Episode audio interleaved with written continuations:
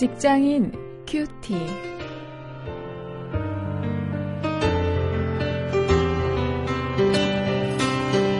여러분 안녕하십니까? 칠월 일일 벌써 칠월이 되어서 올 한 해도 이제 하반기로 접어들었습니다.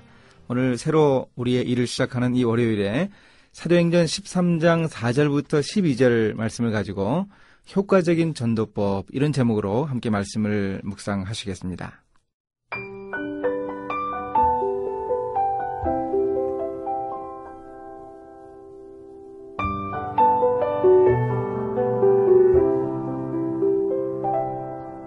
두 사람이 성령의 보내심을 받아 실루기아에 내려가 거기서 배 타고 구브로에 가서 살라미에 이르러 하나님의 말씀을 유대인의 여러 회당에서 전할세 요한을 수종자로 두었더라.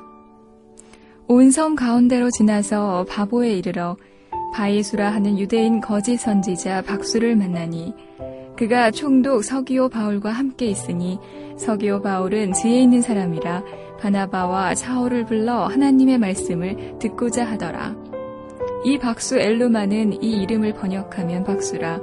저희를 대적하여 총독으로 믿지 못하게 힘쓰니 바울이라고 하는 사울이 성령이 충만하여 그를 주목하고 가로되 모든 괴계와 악행이 가득한 자요 마귀의 자식이요 모든 의의 원수여 주의 바른 길을 굳게 하기를 그치지 아니하겠느냐.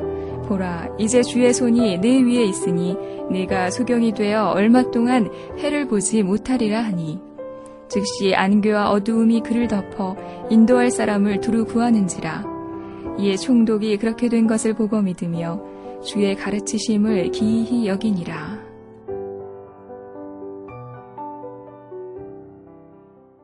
여러분, 우리가 직장 전도에 대해서 많은 부담감을 가지고 있는데요. 어떻게 하는 것이 가장 효과적으로 전도하는 것입니까? 그런 고민을 우리가 늘 하게 되는데, 오늘 본문 속에서 그 전도의 방법을 한번, 일터 전도의 방법을 확인해 볼 수 있기를 바랍니다. 오늘 본문 오절 육절에 보면은 가장 효과적인 장소를 찾아서 전도하는 이 두 선교사의 모습을 봅니다. 안디옥 교회에서 파송받은 두 선교사 바나바와 사울이죠. 이들이 구브로 섬의 살람이라는 곳에 가서 거기서 전도 사역을 시작했습니다. 당시에 유대인들의 회당은 흩어진 유대인들의 삶의 중심적인 역할을 했습니다. 그곳에서 직업을 소개해주기도 하고 다른 곳에서 온 사람들을 돌봐주기도 하고 또 공회당의 역할도 했습니다. 그런 회당을 찾아서 그곳이 고향인 사람 바나바가 주축이 되어서 전도를 했습니다. 자, 그렇다면 그들은 매우 효과적으로 전도할 수 있지 않았겠습니까? 어, 일터에서 우리가 전도할 때 이렇게 사람이 많이 모이는 모임, 요즘 같으면은요, 이 사이버상의 많은 그 커뮤니티들을 전략 거점으로 삼는 것은 어떻겠습니까?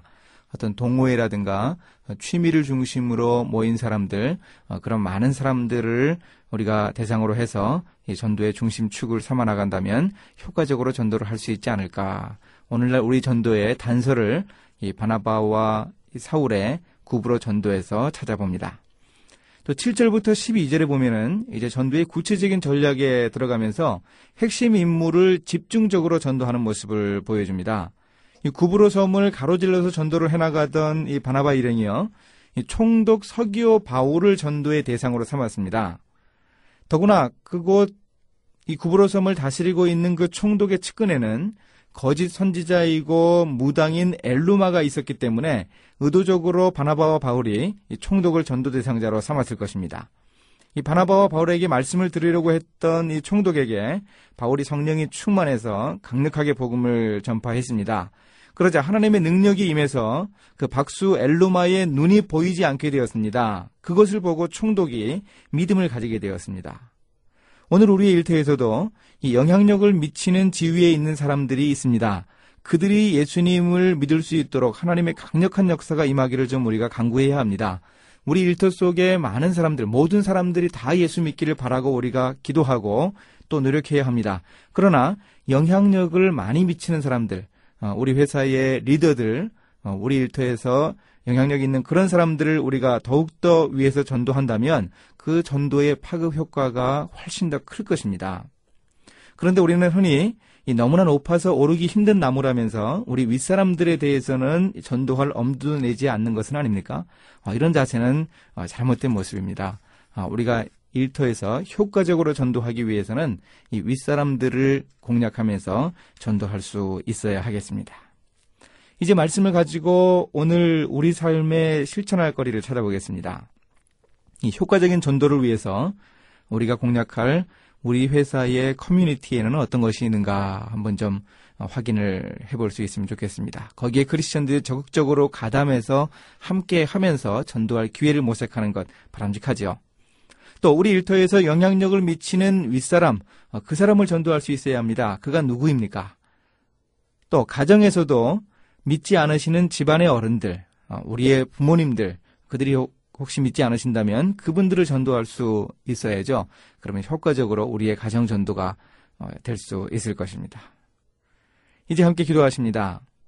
하나님, 전도하기 위해서 효과적인 전략을 구사할 수 있는 지혜를 주시옵소서. 성령 충만했던 바울처럼 전도의 현장에서 제가 하나님의 능력을 나타내는 통로가 될 수 있도록 인도하여 주시기를 원합니다. 예수님의 이름으로 기도했습니다. 아멘.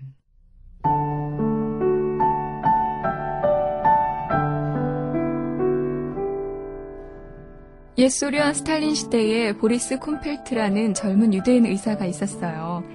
그는 시베리아의 강제 수용소에 수용되었다가 한 크리스천에게 전도를 받아 복음을 영접했습니다. 당시 유대인들은 러시아 정교회의 박해를 받던 터라 예수를 믿는 경우가 흔치 않았죠. 그러나 한 크리스천의 간곡한 전도로 예수를 믿은 그는 하나님의 놀라운 사랑을 실천하기 위해 자기도 복음을 전하겠다고 결심했습니다. 그때 한 젊은 사람이 암으로 고생하고 있었어요. 하지만 그 젊은이는 수용소에서도 계속 의사 일을 하던 그의 수술 환자 명단에는 없었죠. 그런데도 보리스는 그를 수술해 주었습니다. 물론 그 일로 큰 핍박을 받았습니다. 그러나 보리스는 자기가 수술했던 젊은이 곁에 앉아서 밤늦도록 하나님과 예수 그리스도의 구원의 소식에 대해 증거했고 다음날 처형되었습니다. 이 유대인 의사에게 수술을 받아서 생명을 얻은 젊은이가 바로 알렉산더 솔트니친이었습니다.